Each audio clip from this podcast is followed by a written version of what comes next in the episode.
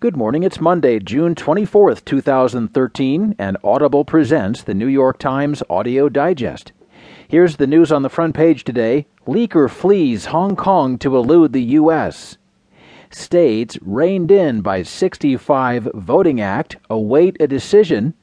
And offering aid, WikiLeaks gets back in the game. In today's national headlines, most sexual assaults in the military affect men.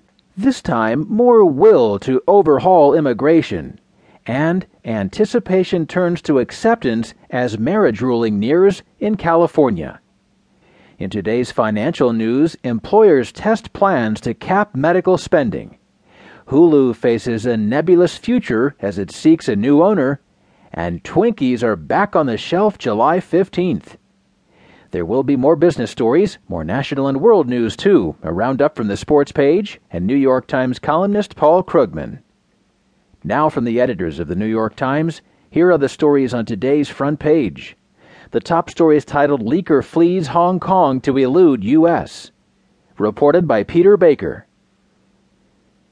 The American authorities scrambled Sunday to figure out how to catch Edward Snowden the former national security contractor accused of espionage as he led them on an international chase, frustrating the Obama administration and threatening to strain relations on three continents.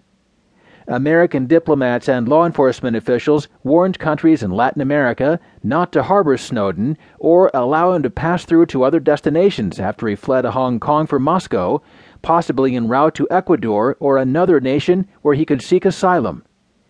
Snowden managed to elude capture just as American officials were asking Hong Kong authorities to detain and send him to the United States on charges that he illegally disclosed classified documents about global American surveillance programs.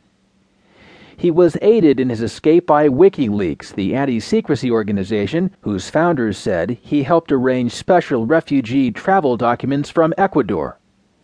The foreign minister of Ecuador confirmed receiving an asylum request from Snowden as of early Monday morning in Russia, Snowden was believed to be staying the night inside the transit zone of a Moscow airport, where he was visited by an Ecuadorian diplomat. It was not clear whether he would be allowed to travel further.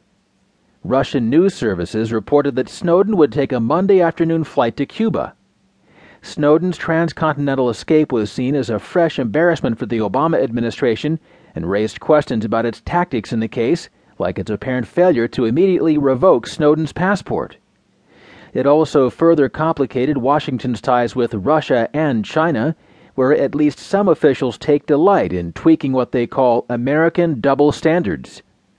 Julian Assange, the founder of WikiLeaks, said during an interview from his own refuge in the Ecuadorian embassy in London that he had raised Snowden's case with Ecuador's government and that his group had helped arrange the travel documents. Obama administration officials privately expressed frustration that Hong Kong allowed Snowden to board a plane bound for Moscow on Sunday, despite the American request for his detention.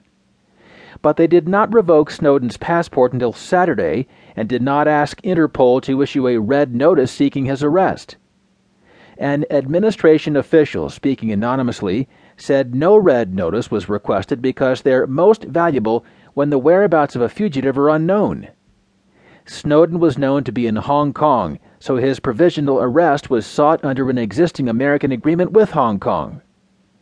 On Sunday, the Hong Kong authorities delivered another blow to the administration, saying that the American arrest request did not fully comply with the legal requirements under Hong Kong law, and therefore they could not legally stop Snowden from leaving.